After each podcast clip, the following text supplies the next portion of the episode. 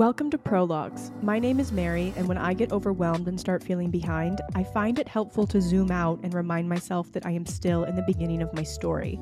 I'm sharing all of my life's chapters mental health, relationships, wellness, beauty, the chaos of being in my 20s, and all of life's unexpected turns.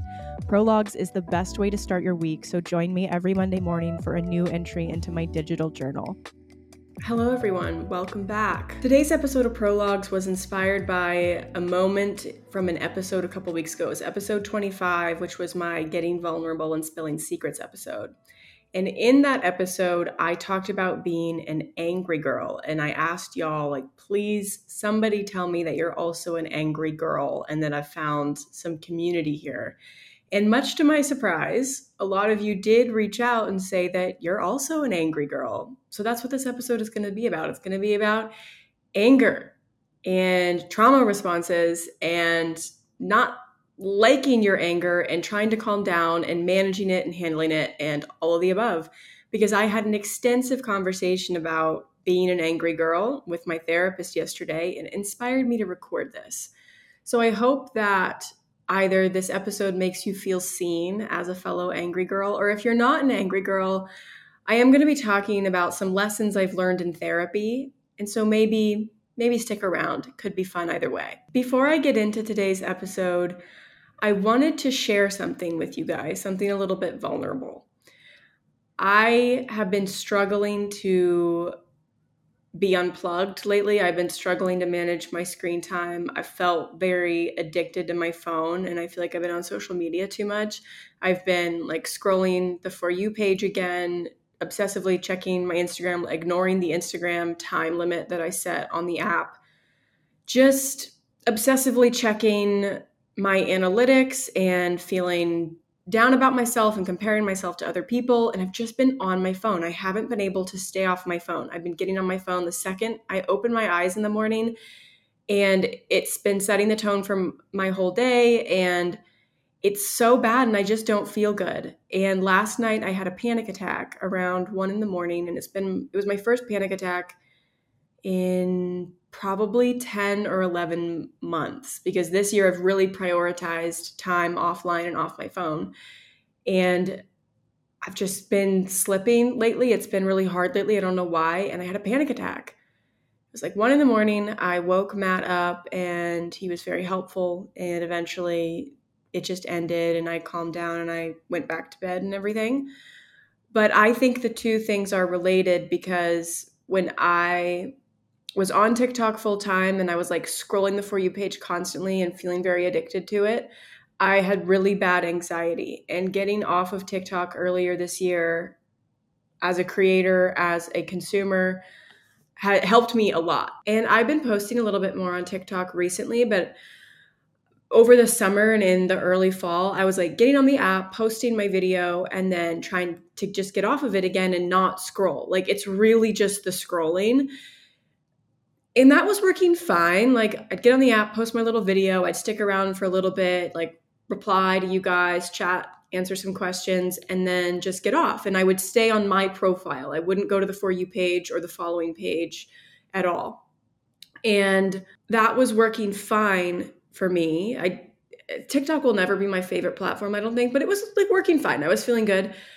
And for whatever reason, I've just been sucked right back in lately and I don't know why. And then all of a sudden I have this panic attack and it's my first panic attack eh, almost, what is this, like all year at this point? So I think the two things are related. And I'm sharing this because I've been so open with you guys about prioritizing time offline and like I think social media is bad for us when consumed in excess and all these things. But I wanted to share just to say that I fall right back into it too. I don't ever want to come across as if I think I have all of this figured out because I really don't think I do. And obviously, even as someone who is mindful of the effect of social media on my mental well being and on my life, like it's designed to be addicting. I still clearly have fallen back into this rut with it as well so it's hard like i know that i talk about getting off social media and prioritizing like your offline life and being unplugged but it's literally so hard and i'm struggling with it right now so i I'm also telling you guys this to hold myself accountable and just state that I need to get it back together, basically. I need to get serious about getting off my phone again. I don't know. I just need to recenter and get this together. So I'm letting you guys know because hopefully next episode I can come back with an update and say, yes, I have been practicing some self control and I haven't had another panic attack. I've been offline and it's been great. So I just wanted to share that. On a more positive note, I'm going to share two things I've been loving this past week. They're both Spotify related. The Spotify day lists. I don't know when those came out, but I didn't hop on the trend until just recently. I didn't even know what it was until recently. But if you go into your Spotify and you type day list into the search bar, basically Spotify creates these personalized playlists for you every day. And they, they've always done that. Like they've done the daily mixes and everything. But these are personalized themed playlists based off of your past listening habits and they have the cutest names. And it's i don't it feels like checking your horoscope in the morning. Like it's such a fun little thing to check. From what i can tell there's a morning afternoon and evening one but there might even be more. So i'll tell you what my day list is right now at four o'clock. It's an indie chill hipster friday afternoon. Earlier today it was like a small town banjo afternoon or i'll have like cottage core forest morning and all these things. And it tells you like okay so for me it's saying indie chill hipster friday afternoon. You listen to garage band and folk rock on friday afternoons. Here's some mellow acoustic folk rock modern folk indie chill music and it's just fun because all the playlists have just the coolest names. Let me I took a screenshot of one, so let me find another one to give you. A couple of days ago, I had a cottage core nature Wednesday morning and it said it made me that playlist because I listened to mountain and crunchy. So here's some cottage core, nature, forest, crunchy, mountain, yearning songs. Like the way that they're categorizing these songs is just so funny. I'll get playlists that say like here's crying, emotional writer bookstore music and I'm like yes, that perfectly describes what I'm looking for right now. It brightens my day every single time I check it. I'm like, what does Spotify have for me today? And then the second thing is an audiobook on Spotify slash Spotify has audiobooks now. Again, has this already been a thing and I just didn't know? Like, am I so late to the party for both of these things? Spotify has audiobooks. It's a relatively small library, like it's way smaller than Audible, which I frequently use for audiobooks. But they have them and the library appears to be free for Spotify premium members. It has a lot of popular books, like a lot of BookTok books, a lot of self help books, and just like the big ones that you've seen before New York Times bestsellers, that kind of type of book. So the library seems pretty limited to me. I was looking up random books that I love just to see if they were available, and a lot of them were not. But I would say really popular books or well-known books are on there. So it's kind of nice because if you're a Spotify premium member, you know, you don't have to buy anything extra it's a good way to read all or listen to all of those books that you've seen before but have never gotten around to. So I'm listening to an audiobook right now called The Courage to Be Disliked How to Free Yourself, Change Your Life, and Achieve Real Happiness. Ironically, I got this recommendation from TikTok as I was stuck in a scrolling doom cycle that was pretty bad for my mental health that day. But I did get this book recommendation and I've been listening to that. It's very interesting this isn't really a book recommendation. It's more of a Spotify audiobook recommendation, but that's the one that I'm currently listening to. And then on Audible, I'm listening to like a little historical romance because I love little historical romances. And then I am reading that Richard Osman book that I told you guys about last week. That's what's going on right now. All right. Angry girls. Welcome. You are safe here and you are in like minded company. I am an angry girl. My name is Mary Skinner, and I'm an angry girl. I've always been an angry girl. I think my anger is two sided. I think part of it is just the way I am. I think I was born feisty. According to my parents, I have always had the personality that I have now. I came out of the womb spicy. I also think through working with my trauma therapist that part of my anger stems from things I haven't worked through internally yet. And I'm going to talk about that later. But first, I just want to talk about My life as an angry girl. I remember my first therapist as a teenager telling me that I had anger issues. And I didn't disbelieve him. I knew that I was an angry girl even back then. I was angry at everything. I was angry all the time. I never backed away from an argument. I never stood down from a confrontation. I've never been afraid of confrontation in my entire life. As a teenager, as someone who was undiagnosed with bipolar disorder, which I already, you know, I already had, I didn't realize where my anger was coming from and i as a teen i didn't really know how to emotionally regulate and it's still something i work on a lot but i'm a lot better at it now than i was back then and i was an angry girl. Sometimes that was a good thing sometimes it was a bad thing. It was a bad thing because i picked a lot of arguments. It was a good thing because i i did know how to advocate for myself. And i think my anger served me and hurt me in different ways. An example of how being an angry girl helped me as as a younger person was this one time when I was in community college and I had to advocate for myself with the administration. So the story behind this is I started community college when I was 17. It was my last year of what would have been high school. Obviously, I was homeschooled. So it was my senior year of what would have been high school. So I guess I was 17 years old. And I started going to community college so that I could get credits for college. I was dual enrolled. And I was in this history class. And this was my first semester, so I'd never really been in classroom environments ever before. I was homeschooled my entire life. I had to learn for the first time how to be in a communal learning environment. And I had classmates for the first time. I had a, a teacher, you know, a professor for the first time, and it was a lot. So I was in this history class, and I did really enjoy it. But towards the end of the semester, the teacher kind of ghosted everybody for a while.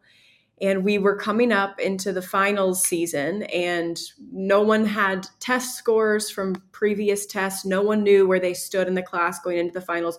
No one knew it was going to be on the final because the teacher kept not showing up to classes. And there was no communication via email or Blackboard or anything. We just didn't know where this person was. And I felt like it was really unfair I was like, it's not fair for this professor to just not come to class multiple weeks in a row and to abandon this entire class as we're about to go into this final. No one knows what to do. And I especially did, I had never taken finals before. Like, I didn't know what to do. So I felt like that was really unfair. And I at least just wanted communication. I just wanted an email or something so that I knew what to expect. And even as a teen, I was an angry girl. And some of my classmates weren't really going to do anything about it. it was kind of like there's nothing to be done. Non-confrontational types, which that's not a like not a dig at anybody. So many times in my life I have wished I was a non-confrontational type and I'll talk about that too. So a lot of my classmates were just kind of accepting their fate. And I just felt like I couldn't do that. I really wanted to get good grades and this was a big deal to me. It's like my first class, you know? So I decided to go to the dean's office and demand to be seen. They did not want to let me in. I didn't have an appointment, and then they weren't going to let me make an appointment. And I tried to explain the situation to the secretary and or secretary, receptionist, I'm not sure. I tried to explain the situation to the person at the front desk, and they weren't really having it. They weren't going to let me in. And so finally, I'm just like, I am not leaving this office until I speak to the dean because I am stressed about my academic situation. Like, I am not leaving. Let me speak to the dean. And so I was admitted, and I had brought a couple of students from the class with me as like backup. We were admitted and we sat down and we talked to the dean and we explained the situation. And the dean was shocked and he was like, Yeah, that's completely unacceptable. Like, we'll figure out what's going on. I don't actually know what was going on with that professor. I sincerely hope it wasn't anything serious that, or like medical or an emergency that kept them from coming to the class. I'll be honest, as a teenager, I wasn't thinking about them. I was thinking about me. I was being selfish. I hope everything was okay with them, but we did end up getting some emails, getting some direction, and everyone was so relieved, and finals went fine. So that's an example, and I have so many of those types of examples of a time where my nature to not shy away from a situation where I'm going to speak up for myself has helped me. so many times I've been in these situations. I am not afraid to advocate for myself. I am not afraid to tell someone, you did something that hurt me. I am not afraid to say, I'm not doing this. I'm not afraid to stick to my boundaries. I'm not afraid to, you know, I'm not afraid to do these things because I'm an angry girl. but being an angry girl has so many drawbacks as well. It's not something that I am super proud of when it comes to myself. It's hard being an angry girl. I have picked a lot of fights and arguments in my life that didn't need to be picked. I have been touchy and defensive and have lashed out at people so many times in situations that didn't really call for it because I felt threatened or I just, I don't know, my nature is to be an angry girl. And so many times I've, I've done that and I've regretted it so much.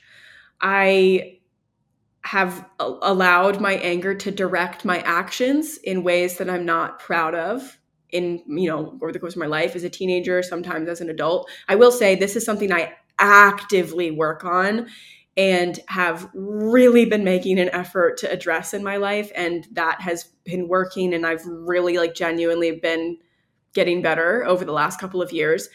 But yeah i have allowed my anger to control me multiple times. And if you're listening to this and that's you, I'm being like very vulnerable right now. This is a hard thing for me to admit because it's something I don't like about myself. And in a lot of those situations, I was the person who was doing something wrong. And I don't like that about myself. As a teenager, I was known to be pretty argumentative. Pretty argumentative. And in some ways i'm proud of that. Everybody in the religious environment the like if if you are new i grew up in an extremely toxic high control borderline cult like actually by definition pretty much a cult pentecostal evangelical fundamentalist religious environment. And those like a lot of words and a lot of adjectives. It was uh, an incredibly defining part of my life. I have a lot of trauma from it, and that's why I'm in trauma therapy right now. That and other other things, but it's a big reason I'm in trauma therapy right now. It's a very hard thing to unlearn and heal from. So anyway, in this religious environment as a teen, when I started questioning things and I started pulling away and realizing the injustice and logical inconsistencies and toxic elements to what I was being exposed to, I would speak out about those things. I'd speak out about how I felt because again, I've just never been afraid to like advocate for myself.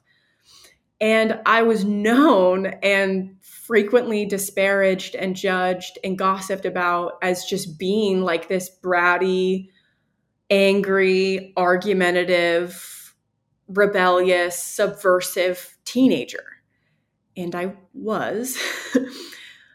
but that also led to me feeling like even more ostracized than I already felt because when if someone was speaking to me and they're telling me something like God is calling you to get married at 18 and start popping out children right away and the fact that you want to go to college and you want to have a job at any point in your life means that like you're a horrible person. I'm obviously going to say what the hell are you talking about? You know what I mean? Like, I'm obviously going to speak up for myself and say, that's crazy. You're crazy. I don't have to listen to you. I don't have to get married at 18 years old if I don't want to. I don't have to ever have children if I don't want to. Going wanting to go to college doesn't make me a horrible person. Like imagine being told to your face multiple times how awful of a person you are and how you're going to hell for wanting to go to school and like pursue a career before you think about getting married. Like I was told to my face, over and over and over and over and over again how awful I was for that. And so if someone's telling me that, I'm obviously going to be like, shut up. Like, I don't care what you're saying right now. I know what I want to do. I want to get the hell away from here. I don't believe you. I don't I don't subscribe to the things you're subscribing to. Like this is not me. But because I would speak out against it because I would like very actively tell people, leave me alone. Like, I don't care. I'm going to go anyway, you know, all these things. I was just never able to get I was never able to get past that label of being like a super argumentative and like angry teenager. Looking back, I'm not sad about it because I didn't really want to be accepted by those people anyway. I'm glad that I wasn't accepted by them. I'm glad that my whole family has gotten out of the situation. Like, I'm glad I've grown and moved on, and that does not define my life anymore. But at the time, when you're a teenager and this is something you've grown up in, you're going to feel terrible. Like, you're just going to feel terrible to have 10 older women in the church get together in like a gossip circle after Sunday service and talk about how awful you are. You know, it's gonna suck. Maybe that's why my first therapist said I just had anger issues. I don't know. I had anger issues that weren't related to the church. That's like one example of, of me realizing I was an angry girl, but it's not the only example. I grew up in a family of eight. I've got five siblings, so eight, including my parents. I've got three siblings in law. I've got seven nieces and nephews, extended family, like big, big family. I think when you grow up in a big family, you either are half, you're either a doormat or you are a yeller, pretty much. My family was like a yelling family. And I didn't realize until I was older and I had moved out that like some people just don't raise their voices. For me, in my family, a raised voice didn't mean anything necessarily. I have come to realize in my adult life that for a lot of people, a raised voice by itself is like a threatening thing or a sign that the situation isn't safe or a sign that the person raising their voice is angry at you, etc. This might sound crazy to anybody listening who either is not from a very large family or who just didn't grow up in this type of environment, but like my family yelled, my family raised their voices and it wasn't a sign that things were unsafe. I didn't grow up thinking that. And so I learned to be loud. I learned to assert myself. If you're at the dinner table and there's eight people talking to each other, if you would like everyone to listen to you, or if you are trying to like get a parent's attention or you have something you need to say, you have to be loud and assertive and you need to be like, okay, like I need everybody's attention because I have to say something. You just learn these things. And that's I think that's another reason, maybe, why I grew up kind of an, an angry girl because I had to learn how to be very self assured and assertive in order for anyone to hear me ever. I have some siblings who are more calm, kind of personality types, more mild mannered. And I admire them a lot for that. I wish I had that quality. I have friends who are also just calm, keep the peace, mild mannered people. And I admire that. I wish I had that. I wish I didn't have to spend like years and years and years of my adult life unlearning these negative, toxic, emotionally reactive tendencies that I have. I wish I was a naturally mild person, and I'm just not. As I said, I think my anger comes from different places. I think I was born like this. It was exacerbated by living in a big family and like learning to be loud and assertive. It was exacerbated by childhood trauma and constantly being in situations where I did feel unsafe and did feel threatened.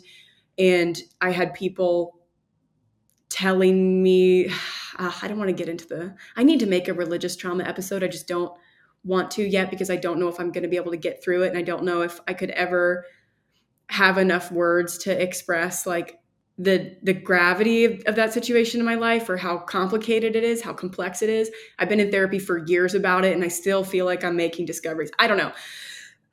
I don't want to get bogged down in the religious thing but that that is an element to being an angry girl for me. So this is something that has been present in my life for as long as i can remember.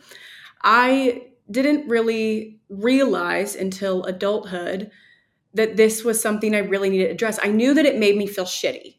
I knew that after situations where I would have an angry reaction when I didn't need to, I would feel very bad about myself and feel very guilty and ashamed. And, you know, I have spent a lot of time in my life apologizing to people very sincerely for having, for being reactive when I shouldn't have been. And as an adult, I kind of realized where is this coming from? Like, where is this coming from in me? Am I just a terrible person? Like, that's a possibility. Am I just a bad person? Am I just like a shitty, toxic person? Am is this a trauma response? Am I ignoring something in my psyche that needs to be addressed and needs to be worked through? That could be it. Is this just who I am? is it impossible to change? Am I going to be like this forever? Am I in the right? Like if if on one side I have to consider the possibility that I might just be a shitty person, wouldn't the other side of that possibility be like I'm in the right and other people are wronging me? It's very tempting to believe that, isn't it? It's likely very untrue. I feel like very very rarely. is it true where you're in the right and everybody else is wrong? But yeah, I, I just started asking myself these questions. So recently, I've really been exploring this in therapy.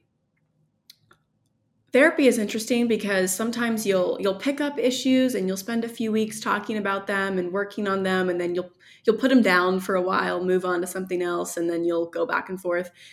And recently I've picked up this anger issue and it, I'm really glad I did. I'm really glad I've been talking to my therapist about this. I've learned a lot, and I want to share a lot of things with you guys about what I've learned about anger, my own anger, anger in general, because it is helping me. It's helping me understand myself. It's helping me offer myself a little bit of grace and it's encouraging me to heal and change because the goal is always to evolve and be a better person. Yesterday, my therapist and I talked about anger as a trauma response pretty extensively.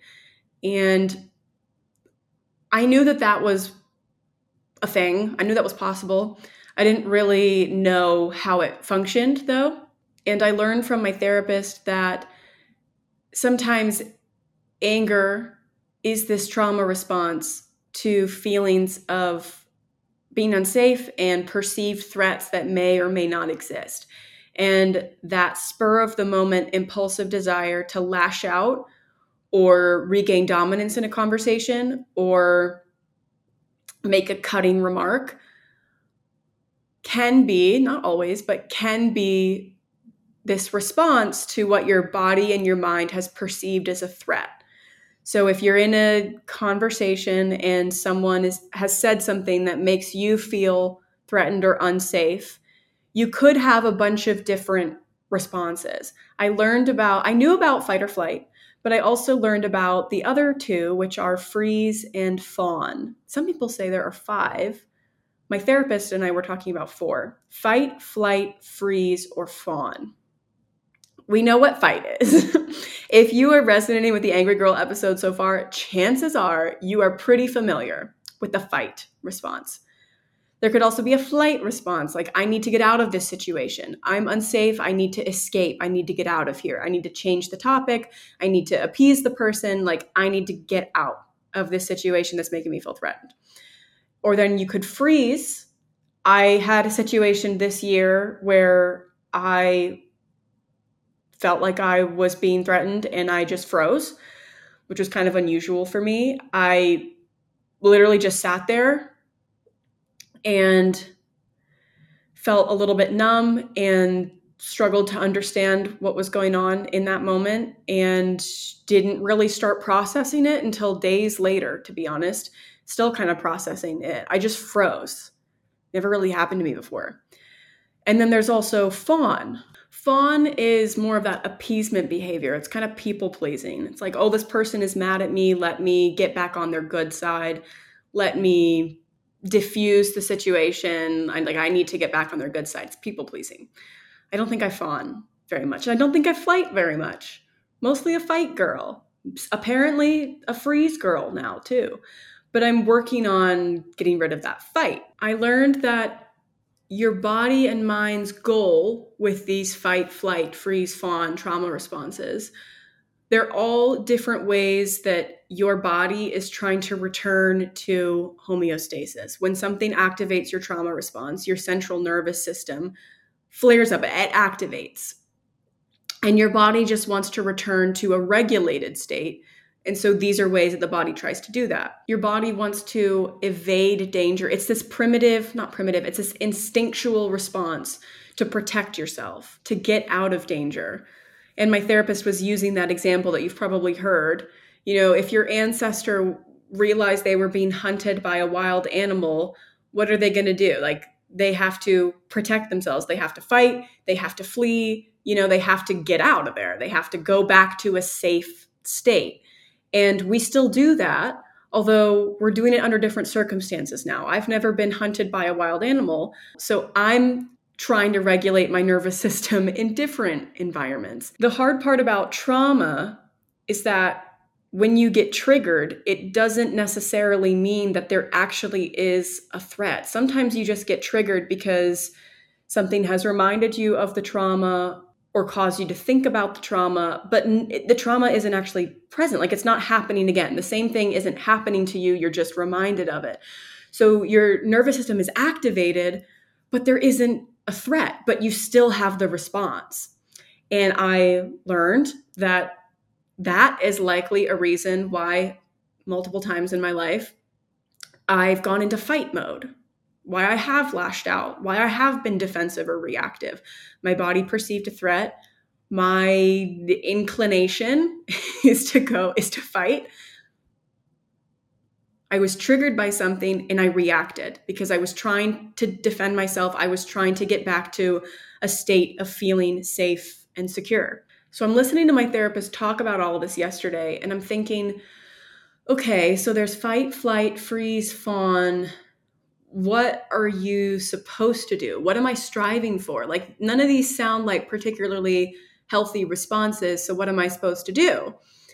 And she told me that the goal here is to self regulate, is to honor your feelings, but also recognize when danger and a threat isn't actually present. And I said, okay, how do I do that? Like sometimes in therapy, I love therapy. I love my therapist. She's so helpful. And I've been in and therapy for years. But sometimes in therapy, I'm listening to them tell me what I should do. And I'm like, yeah, but I need a to do list. Like, I need actionable steps. I don't, I hear what you're saying, but like, how, literally, how do I do that? Okay. So she told me a couple things. Most of these I was already familiar with because I feel like trauma therapy involves a lot of the same techniques across the board. So, step one would be identifying the trigger and identifying the trauma and just being aware of it. Why do I feel like this in this moment? What did this person say? What happened in my environment that has triggered me and made me feel like I'm not safe? It's hard to do that without acknowledging trauma or being honest with yourself. So, I need to do that. I need to continue to work through trauma from my childhood. I need to continue to be very honest with myself about my tendencies and my patterns. I need to notice my patterns, which makes a lot of sense. And then I need to work on self regulating. I need to be able to tell myself, okay, I'm feeling activated, I'm feeling threatened, but there isn't actually a threat. And so I'm going to calm down. I'm going to return to my safe state without fighting, fleeing, freezing, or fawning. So easier said than done. I'm still not 100% sure how I'm meant to be doing this. Like, to be honest, I mean, I'm going to talk about in therapy again next week, I guess, and just ask again, okay, how do I do that? I think a good technique is going to be to practice mindfulness. I think mindfulness is the answer to like so many things. But I think mindfulness is probably going to help just trying to be really aware in the moment of what I'm feeling, listening to my body's responses, listening to when my body is trying to tell me like I don't feel safe, thinking before I speak. Yeah. I'm sure you've heard the whole before you say something, take 10 deep breaths thing, which I always kind of rolled my eyes out. But damn, like sometimes you need to take 10 deep breaths. Seriously. I will often find now, like in the last, I would say like 8, 10, 12 months or so, as I've been really working on this, my first thought and my first reaction in a situation will be something I'm not proud of. But then if I just I give it like a couple deep breaths, I let my mind clear, I just try to recenter myself, I will realize that there's a different solution that will work better for everybody involved. The key is just giving yourself enough time to get to that realization, which is hard. So, thinking before I speak, continuing to work through my triggers, identifying my triggers, being mindful. This is what I'm going to be doing. This is what I have been doing, what I'm going to continue to do, and obviously still talking about it with my therapist. But this is my plan for how to address the negative parts of being an angry girl. I will say, I don't think it's all bad. I don't hate every part of it. I like that I can stand up for myself. I'm proud of the fact that I can advocate for myself and for other people. I'm proud of the fact that I'm not afraid to say to somebody, You hurt my feelings. Your behavior towards me is not something I'm going to allow in my life. I like that I can say, you crossed a boundary, or this is my boundary, please don't cross it. And I've spoken to friends before who are naturally non confrontational people. And it's funny because I've said to them, this has happened multiple times. I've said to them, I wish I was more like you. I wish I didn't feel angry. I wish my mouth didn't get me into trouble. I wish, I wish, I wish.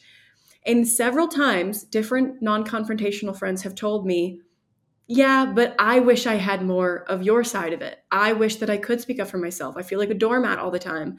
I my friends have told me before that they have left situations where they needed to speak up for themselves and they didn't and then they feel bad about that. Like I'll feel bad if I feel like I was reactive, but they'll feel bad for not saying enough.